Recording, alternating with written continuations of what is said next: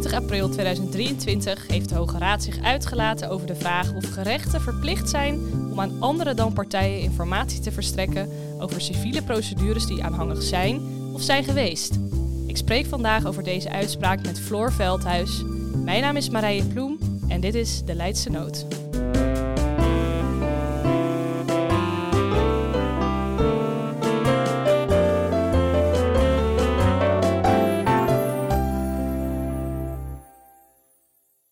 Nou, Floor, wat leuk dat je er bent. Ehm, zoals ik al zei, gaan we het vandaag hebben over de uitspraak van de Hoge Raad van 21 april 2023. Ehm, zou je misschien iets over de achtergrond van deze zaak kunnen vertellen? Ja, natuurlijk Marije, met uh, alle plezier. Het komt namelijk niet zo vaak voor dat een cassatie in het belang der wet wordt gevorderd, want daar gaat het hier om. Uh, in 2022 is dat maar twaalf keer gebeurd, waarvan vijf keer in civiele zaken. Dus uh, dit is echt wel een unicum en daarom uh, des te leuker om hier iets uh, over te vertellen. En ja, zoals je al zei, de vraag die in deze zaak aan de Hoge Raad is voorgelegd is of gerechten, dus civiele gerechten, informatie moeten verstrekken over civiele procedures aan, zoals de Hoge Raad dat noemt, derden.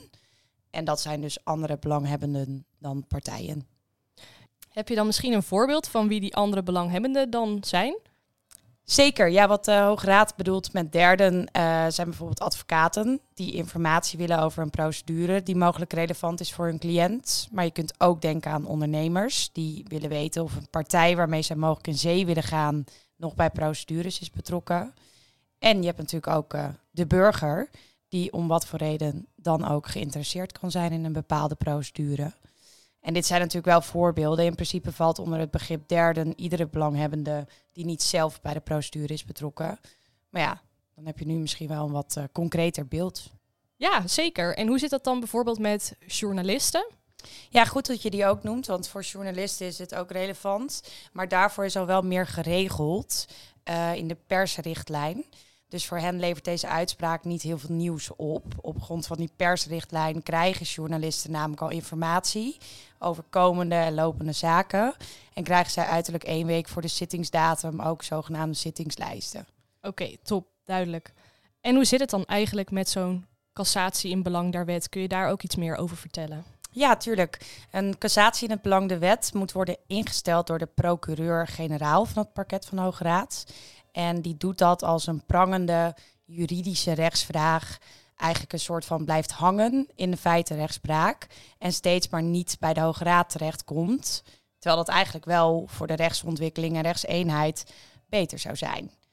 Dus het gaat echt om een, juridische vraag um, die van belang is voor de rechtseenheid, maar die blijft hangen in de feitenrechtspraak. Dus ja, hoe kom je er nou achter wanneer zo'n cassatie in belang der, der wet moet worden ingesteld? Nou, dan moet je dus eigenlijk als procureur-generaal continu graven in alle lagere rechtspraak. Dat uh, is een hoop werk, kan ik me zo uh, voorstellen. Precies, en daarom is in 2009 een commissie cassatie in het belang der wet ingesteld. En die adviseert de uh, procureur-generaal over de mogelijkheid van het instellen van cassatie in het belang der wet in bepaalde concrete zaken. En op haar beurt wordt die commissie weer vaak op interessante rechtsvragen in concrete zaken gewezen door bijvoorbeeld praktijkjuristen. En zo is dat ook gegaan in deze zaak. Uh, want er was namelijk een advocatenkantoor die vroeg regelmatig aan griffies van gerechten of er tussen bepaalde partijen nog rechtszaken over een bepaald onderwerp aanhangig waren. En zo ja, wat dan de procedurele stand van zaken was. Maar dat informatieverzoek werd steeds geweigerd. Zo ook in een concrete uitspraak van de rechtbank Den Haag. De griffier weigerde om aan een informatieverzoek te voldoen, omdat heel kort gezegd volgens de griffier niet sprake was van een concreet verzoek om een afschrift van een vonnis, zoals bedoeld in artikel 29 rechtsvordering. En omdat ook andere artikelen uit de rechtsvordering daarvoor geen grondslag zouden bieden. Nou, toen is die advocaat, hè, die dus om die informatie verzocht, is in verzet gegaan. Dat kan op grond van artikel 29 rechtsvordering. Uh, in verzet gegaan is bij de voorzieningenrechter. En daar ving hij, hij ook bot. Het verzet werd namelijk ongegrond verklaard. En toen heeft dat advocatenkantoor op enig moment aan een commissie cassatie in belang de wet de vraag voorgelegd of gerechten op grond uh, van rechtsvordering eh, of besluiten die zien op de dienstverlening van gerechten of andere nationale of internationale wetgeving nu eigenlijk verplicht zijn om informatie over lopende procedures aan derden te verstrekken. Dus dat advocatenkantoor zei eigenlijk tegen de commissie: hey, dit is een belangrijke juridische vraag. Ehm, ik krijg steeds die informatie over lopende procedures, maar niet. En ik wil nu wel eens door de Hoge Raad beantwoord zien of dat eigenlijk wel in uh, lijn is met het, uh, met het recht. Nou ja, en toen heeft die commissie, hè, de commissie Cassatie in het Belang de Wet, uiteindelijk wel nog even gekeken uh, of dit nou ook echt een prangende rechtsvraag is. En die heeft bij de gerechten nadere informatie ingewonnen om te bekijken, oké, heeft deze zaak een zaaksoverstijgend belang? Is er sprake van een wisselend beleid bij de gerechten? En moet de Hoge Raad hier rechtseenheid creëren? Nou, dat bleek zo te zijn. En toen is dus de procureur-generaal geadviseerd om cassatie in het belang der wet in te stellen. Ja, precies. En uh, nou, even voor de algemene beeldvorming. Waar tegen stel je dan cassatie in belang der wet eigenlijk in? Ja, ik noemde natuurlijk net al hè, een concrete zaak. En je moet dus wel cassatie in het belang der wet instellen in een concrete zaak. Um, hè, je stelt dan eigenlijk een vordering in, een vordering tot cassatie in het belang der wet. En uh, dat moet dan om een zuivere rechts, rechtsklacht gaan, hè, want dat zei ik net al, het mag alleen maar om juridische vragen gaan. Dus als je die vordering instelt, dan schrijf je een cassatiemiddel als PG, procureur-generaal, met zuivere rechtsklachten en daarover laat de Hoge Raad zich dan uit. Um, dus in die zaken die ik net noemde, waarin de voorzieningenrechter had geoordeeld dat er geen ruimte bestaat op grond van de wet voor het verstrekken door de griffier van een opgave van alle procedures waarin een bepaalde partij betrokken is of was. Daartegen richt je dan een rechtsklacht. En gevorderd wordt dan om de uitspraak van de voorzieningenrechter te vernietigen, maar wel met de bepaling dat de vernietiging geen nadeel zal toebrengen aan de rechten die door betrokkenen zijn verkregen. Het dus anders en misschien simpeler gezegd, de Hoge Raad wordt gevraagd om de uitspraak van die voorzieningenrechter te vernietigen, maar zonder dat de rechtspositie van partijen daardoor verandert. Ja, en het gaat dan om een uitspraak uit 2012. Maar dat is toch wel echt al nou ja, een hele tijd geleden. Hoe zit dat dan? Ja, dat klopt. En dat kan dus ook met cassatie in het belang der wet. Um, want het is een bijzonder rechtsmiddel. En dat kan alleen worden ingesteld als de uitspraak gezag van gewijsde heeft. Dus als de procedure is afgerond en er geen normale rechtsmiddelen meer zijn ingesteld of openstaan. En die beslissing van de Hoge Raad, hè, dat zei ik net ook al, die heeft dan geen effect meer op de positie van partijen. En daarom wordt dus ook gevorderd om de uitspraak te vernietigen. Met de bepaling dat de vernietiging geen nadeel zal toebrengen aan de rechten die door partijen zijn verkregen. Want de procedure is al afgerond. De uitspraak heeft gezag van. De Hoge Raad behandelt dus deze juridische vraag alleen maar met als doel rechtseenheid te bewerkstelligen. Dus je zou in theorie ook dit rechtsmiddel kunnen instellen tegen zaken uit echt uh, 1980. Ja, maar is dat niet een beetje mosterd naar de maaltijd voor partijen? Dat kan ik me zo voorstellen namelijk. Ja, ja, ik snap wat je bedoelt. Het is natuurlijk jammer om je te realiseren dat je gelijk had, maar geen gelijk hebt gekregen hè, van de rechter toen. Maar ja, die mosterd na de maaltijd is wel gerechtvaardigd. Want de partijen in kwestie hadden natuurlijk wel de mogelijkheid om te kunnen doorprocederen. Dat hebben zij uh, toen niet gedaan. Ja, maar ja, doorprocederen kost uh, geld natuurlijk. Precies. En daarom blijven sommige rechtsvragen dus ook steken in de feitenrechtspraak. Hè, omdat het belang voor partijen dan niet zo groot is dat wordt doorgeprocedeerd. Maar ja, we hebben het hier echter over het belang van rechtseenheid. En vanuit daar moet je deze uitspraak ook, ook bekijken. De Hoge Raad creëert hier duidelijkheid met het oog op andere gevallen. Nou, mooi. Oké, dus hier heeft de commissie geadviseerd om deze vraag aan de Hoge Raad voor te leggen. En de PG heeft dat dus ook gedaan. En als ik het cassatiemiddel bekijk van de PG, dan gaat het dus om de vraag of en zo ja, op welke wijze gerechten informatie moeten delen met derden over aanhangige procedures. Zoals bijvoorbeeld een antwoord op de vraag of partij A betrokken is in procedures. Of bijvoorbeeld wanneer een zitting is gepland in een zaak tussen partij A en B. Dat klopt toch? Ja, dat klopt. Ja. En hoe gaat het dan verder? Nou, de, de procureur-generaal, hier de rol van uh, Wesseling van Gent, die stelt dan dus cassatieberoep in. En zij heeft dan in een document dat uh, conclusie heet van 3 juni 2022, maar eigenlijk het cassatiemiddel en de toelichting daarop is, deze vordering aan de Hoge Raad gepresenteerd. En dat zie je ook aan het eind van het document. Daar staat namelijk cassatiemiddel en vordering. En daar lees je ook de rechtsklacht. verder is het ook een bijzonder lezenswaardig uh, document, zeker voor de, de wetenschappers onder ons. Zo is namelijk uh, in kaart gebracht hoe de situatie nu is voor de praktijk. Daar kom ik zo ook nog wel, uh, denk ik, even op terug. Uh, maar er is ook een enquête uitgevoerd bij de rechtbanken en hoven met vragen over het informatieverstrekkingsbeleid. Dus echt ja, een stukje kwalitatief onderzoek. En er is ook flink wat aandacht besteed aan, aan rechtsvergelijking. Niet alleen hoe doen andere landen dit nou, maar ook hoe regelen bijvoorbeeld gerechten zoals het Europese Hof voor de rechten van de mensen en het Hof van Justitie van de Europese Unie het eigenlijk. Ja, dat klinkt wel echt heel interessant. Kun je daar ook al wat meer over vertellen nu? Nou, dat zou, dat zou heel leuk zijn. Maar ja, dat gaat wel wat te ver, denk ik. Uh, gelet op de tijd. En uh, ik raad mensen natuurlijk graag aan om de toelichting op deze vordering cassatie in het belang de wet zelf uh, te lezen. maar voor nu wil ik eigenlijk, omdat de Hoge Raad namelijk vertelt hè, hoe, het, hoe het recht nu is. Uh, en hoe het dus eigenlijk ook zou, zou moeten zijn al. Even iets vertellen over hoe het tot, tot voor kort eigenlijk in de praktijk ging. Zodat we ook de verschillen kunnen zien. En ook kunnen zien wat de rechtspraak eigenlijk nu moet gaan regelen. Ja, goed idee. Laten we dat inderdaad eerst bespreken. Hoe ging het nou inderdaad in de praktijk en wie kon om welke informatie vragen bij de gerechten? Nou, allereerst was het natuurlijk altijd mogelijk om uitspraken op te vragen bij de griffier op grond van hè, het artikel dat ik net ook noemde, artikel 29 rechtsvordering. Um, dat doe je natuurlijk alleen als de uitspraken niet op rechtspraak.nl te vinden zijn. Maar dan kun je gewoon de griffier vragen, hey, uh, mag ik uh, de uitspraken hebben tussen partij ja. A en B bijvoorbeeld? Ja, precies. En krijg je dan ook de processtukken eventueel te zien als je daarom vraagt? Nee, want die zijn niet openbaar en die kunnen dus ook sowieso niet worden opgevraagd. Nou, en dan hè, dat, dat gaat dus echt om de uitspraken. Maar je hebt dan dus, daar gaat het hier ook vooral om, um, de mogelijkheid om informatie te krijgen over aanhangige procedures. Dus procedures die nog niet tot een uitspraak hebben geleid. Um, en ik denk dat het goed is om eerst even stil te staan bij de zogenoemde rolzitting.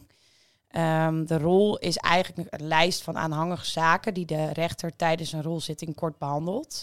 En dan checkt die rechter in nieuwe zaken bijvoorbeeld of de dagvaarding goed is uitgebracht, uh, of de wederpartij heeft gereageerd, of de rechter neemt een rolbeslissing over het verdere verloop van de procedure. Maar dat soort dingen komen aan de orde op een rolzitting.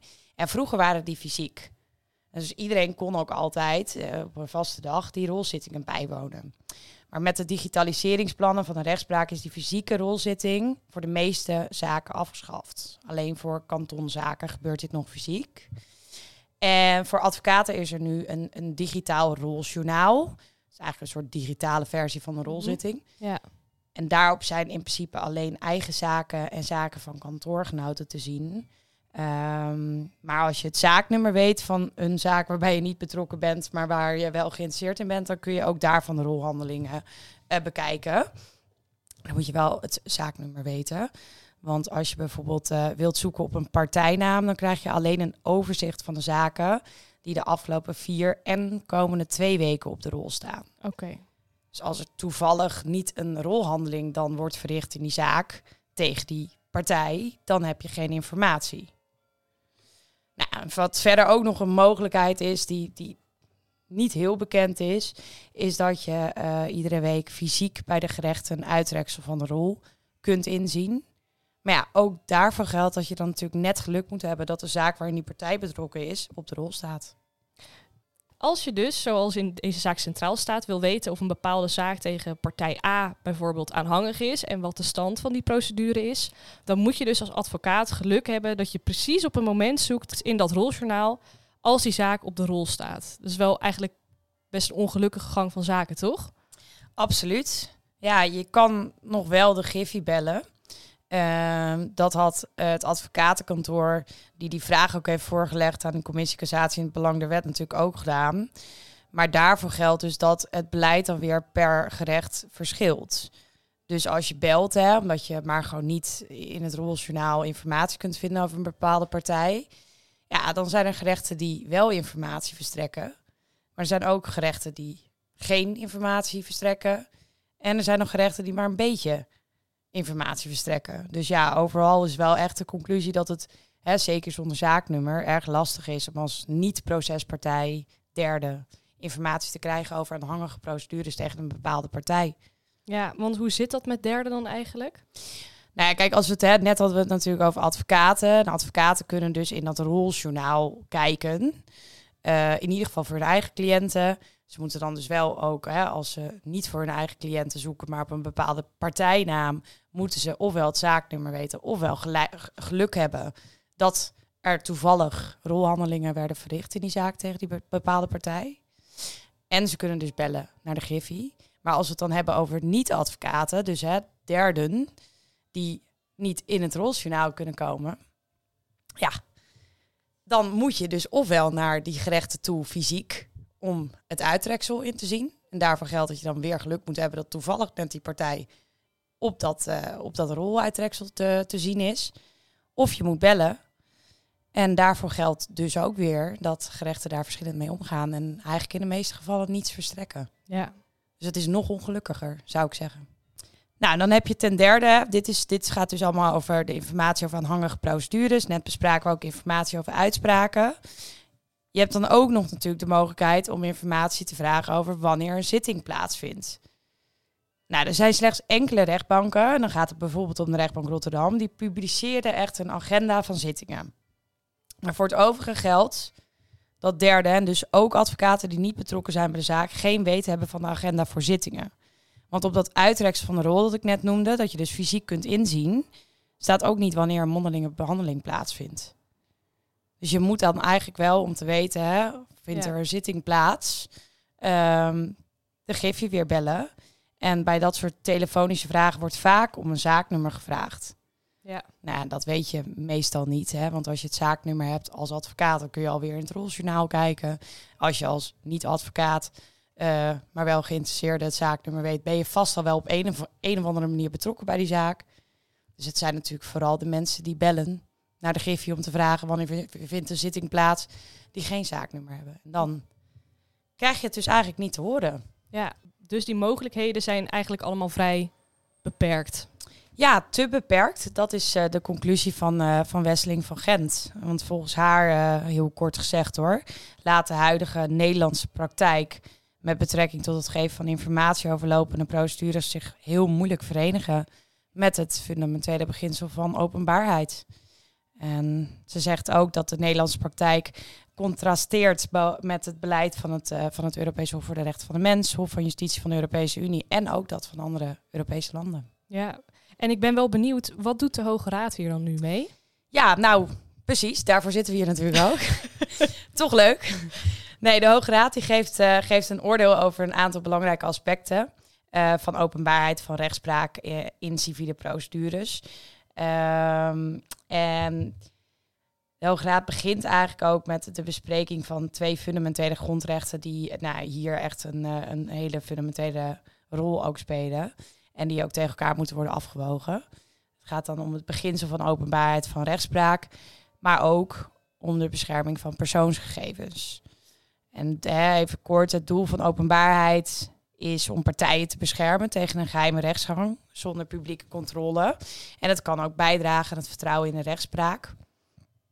En bescherming van persoonsgegevens, dat is een grondrecht. En hè, dat, dat valt ook onder artikel 8 EVRM, het recht op eerbiediging van privé, familie en gezinsleven. Het is verder uitgewerkt in algemeen, Algemene Verordening Gegevensbescherming, AVG. En um, die geldt voor natuurlijke personen. Ja. En voor die natuurlijke personen, persoonsgegevens van natuurlijke personen, die direct of indirect herleidbaar zijn tot die natuurlijke persoon, geldt dus dat die alleen mogen worden verwerkt als dat een grondslag heeft en proportioneel en evenredig is. Dus hè, dat moet wel betrokken worden bij de openbaarheid uh, of de rol van openbaarheid van rechtspraak in ons systeem. Dus vanuit die, uh, vanuit die nou ja, meer principiële bespreking van die twee fundamentele grondrechten um, gaat de Hoge Raad vervolgens verder en bespreekt wat nou eigenlijk, ja, wat, wat, wat de gerechten nou eigenlijk voor informatie moeten verstrekken. Ja, en ik heb begrepen dat de Hoge Raad eigenlijk daarin vier gevallen onderscheidt. En dan gaat het volgens mij nou, allereerst om het verstrekken van informatie over openbare zittingen. Daarnaast het verstrekken van uitspraken. Het verstrekken van overige informatie over aanhangige procedures. En als vierde tot slot het verstrekken van informatie over afgesloten zaken, toch? Ja, ja dat klopt inderdaad. Ja. Ja, en dat onderscheid, hè, dat ik net ook al wel een beetje uh, aangehouden bij de bespreking van hoe was de situatie nou eigenlijk voor dit arrest. Hoe ging het toen uh, in de rechtspraak eraan toe? Nou, nu zie je dus heel, heel mooi in die uitspraak van wat er eigenlijk zou hebben moeten zijn al. Want de Hoge Raad die geeft alleen maar aan wat het, wat het huidige recht bepaalt. Um, en dan wordt er dus inderdaad een onderscheid gemaakt tussen die vier informatieverzoeken. Informatie voor openbare zittingen, uitspraken, overige informatie en informatie over afgesloten zaken. En als je dan bijvoorbeeld begint hè, met het orde van de Hoge Raad over de informatie die moet worden verstrekt ten aanzien van openbare zittingen. Um, dan zegt de Hoge Raad hè, dat het is gelet op dat beginsel van openbaarheid van rechtspraak niet voldoende dat het publiek en de pers formeel toegang hebben tot de, tot de zittingszaal. Hè? Want dat is, dat is er nu ook wel. Ja. Maar die belangstellenden die moeten ook echt informatie kunnen inwinnen over de plaats en tijd waarop de zitting zal plaatsvinden. Want als je niet weet wanneer de zitting plaatsvindt, ja, hoe kun je er dan ook bij aanwezig zijn? Dat is het even simpeler gezegd. Ja, logisch. En daar overweegt de Hoge Raad dat gerechten aan een ieder die daarom verzoekt, tijdige informatie moet verschaffen over de plaats en het tijdstip van de zitting, met vermelding van de zaken die ter zitting zullen worden behandeld en de namen van de rechters. En dat is natuurlijk een en ander behoudens voor zover zwaarwegende belangen daaraan in de weg staan. Um, maar dat is het uitgangspunt. Ja. En als het gaat om persoonsgegevens, dan zegt de Hoge Raad, het is niet nodig dat de namen van procespartijen dan ook worden genoemd. En de anonimiseringsrichtlijn die al geldt voor de publicatie van uitspraken, kan hier dus ook overeenkomstig worden toegepast. En tenslotte uh, beveelt de Hoge Raad de gerechten eigenlijk aan om gewoon een online uh, zittingsagenda te publiceren. Ja, dat is mooi. Dan is inderdaad gewoon voor iedereen duidelijk wanneer een bepaalde zitting plaatsvindt. En hoe zit dat dan met de uitspraken? Ja, voor uitspraken, hè, dan hebben we het natuurlijk weer over artikel 29 rechtsvordering. Nou, dan kun je gewoon een afschrift uh, vragen. En de Hoge Raad zegt ook nog van ja, verstrekking van een afschrift is dus ook publicatie van de uitspraak op rechtspraak.nl. Maar ja, goed, uh, veel uitspraken worden niet gepubliceerd op rechtspraak.nl. Dus uh, ja, als die daar niet op staat, dan kun je dus als derde naar de Griffie toe bewegen, telefonisch of fysiek. En dan kun je vragen om een afschrift. En uh, ja, de Hoge Raad zegt ook dat hier natuurlijk zwaarwegende belangen in het spel kunnen zijn. En dat ook een en ander geanonimiseerd kan worden. Ehm, maar uh, dit is weer wederom het uitgangspunt. En uh, ja, over de AVG, de persoonsgegevens, zegt de Hoge Raad dat artikel 29 rechtsvordering een toereikende grondslag is voor de verwerking van eventuele persoonsgegevens. Gelet op de wettelijke verplichting die op de GRI 4 rust. Dus dat, uh, dat is op die manier ook afgekaart. Um, wat trouwens nog wel heel interessant is, of tenminste, ja, weer natuurlijk leuk voor de wetenschapper, uh, is dat de Hoge Raad in, uh, in rechtsoverweging 3.5.3 ook noemt dat een verzoek op grond van artikel 29 rechtsvordering ook toewijsbaar is als het gaat om een groot aantal uitspraken die in een bepaalde periode of in een bepaalde categorie zaken zijn gedaan. Ja, dat is voor ons leuk ook. Ja, ik, ja zeker. Ja, ik denk dat ik daar nog wel gebruik van ga, uh, van ga maken. Al zal het natuurlijk voor de Griffie wel weer een, uh, een hoop extra werk opleveren, wellicht. en uh, dat derde geval, hè, het verstrekken van overige informatie over aanhangige procedures. Dus bijvoorbeeld of tegen een bepaalde partij procedures aanhangig zijn. Hoe zit het daarmee? Ja, nou ja, dat is natuurlijk waarmee het eigenlijk allemaal begon. Hè? Ja. De, de vraag van het advocatenkantoor aan de griffier toen was... hey, ik wil weten of er tegen partij A nog procedures lopen. Mag ik dat weten? Nou, daarover zegt de Hoge Raad het volgende. De Hoge Raad die schetst dan ook wederom eerst de huidige situatie. Hè, wat ik net ook al vertelde over dat er geen fysieke rolzitting meer wordt gehouden. Um, en dan zegt de Hoge Raad eigenlijk ook aan de hand van de wetsgeschiedenis van het besluit orde dienstgerechten. Um, dat, dat, er, ja, dat er nu te beperkt eh, informatie kan worden opgevraagd. En dat er gewoon een overzicht van te behandelen zaken beschikbaar moet worden gesteld voor een ieder. En dat advocaten en andere betrokkenen, dus derden, navraag moeten kunnen doen of een procedure tussen bepaalde partijen aanhangig is. Een en ander behoudens zwaarwegende belangen wederom. Maar goed, hè, het is dus belangrijk, want wat ik dus net zei, die fysieke rolzitting die is verdwenen. En als advocaat kun je nog wel in het roljournaal kijken, als niet-advocaat weer niet. En je hebt natuurlijk dat uitreksel dat nog fysiek bij de gerechten ligt. Maar wat de Hoge Raad hier zegt is van er moet voor iedereen gewoon duidelijk zijn. Dit zijn de, de te behandelen zaken. Er moet eigenlijk geen onderscheid meer zijn tussen advocaten en derden wat dat betreft. En daarnaast moet ook sowieso mogelijk zijn, hè, als je niet op dat overzicht kunt vinden of een bepaalde procedure tegen een bepaalde partij aanhangig is, moet het sowieso mogelijk zijn om daar navraag over te doen. Ja.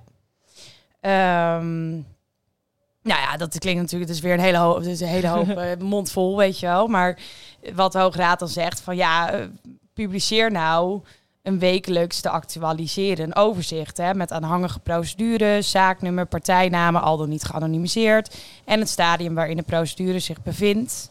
Of biedt belangstellenden een ja, goede mogelijkheid om die gegevens uit dit overzicht op te vragen. Um, en bedenk dan ook een regeling hè, voor het faciliteren van de mogelijkheid om zaken te op, laten observeren door advocaten. Uh, en over de wijze waarop advocaten en betrokkenen navraag kunnen doen. Of een procedure tussen bepaalde partijen aanhangig is. Dus ja, eigenlijk ja, moet er uh, echt een regeling komen. Want het zijn natuurlijk een hele hoop dingen. En dat zegt de Hoge Raad ook. Stel een landelijk uniform reglement op. Ja. ja. Ja, nou goed, het zou natuurlijk mooi zijn als uit zo'n landelijk reglement duidelijk blijkt in welke gevallen wat kan worden opgevraagd. En zeker als je kijkt naar de uitzonderingen die ook mogelijk zijn hè, vanwege dat zwaarwegende uh, belang of zwaarwegende belangen die dan in een zaak spelen. Uh, of als een zaak bijvoorbeeld niet openbaar is. Dus nou ja, dan moet je denken aan uh, familierechtszaken, denk ik. Ja, zeker. Dat is ook een hele belangrijke nuance inderdaad. Want die zwaarwegende belangen kwamen natuurlijk al wel aan bod. Maar er zijn ook zaken waarvoor in principe niet het, uh, het beginsel van openbaarheid geldt. Zoals uh, familierechtszaken inderdaad. Um, ik denk dat het inderdaad heel goed is om daar duidelijkheid in, uh, in te creëren in een reglement. Hè? Niet alleen voor derden advocaten, maar ook voor de griffies zelf, zodat dat ook ja. overzichtelijk blijft.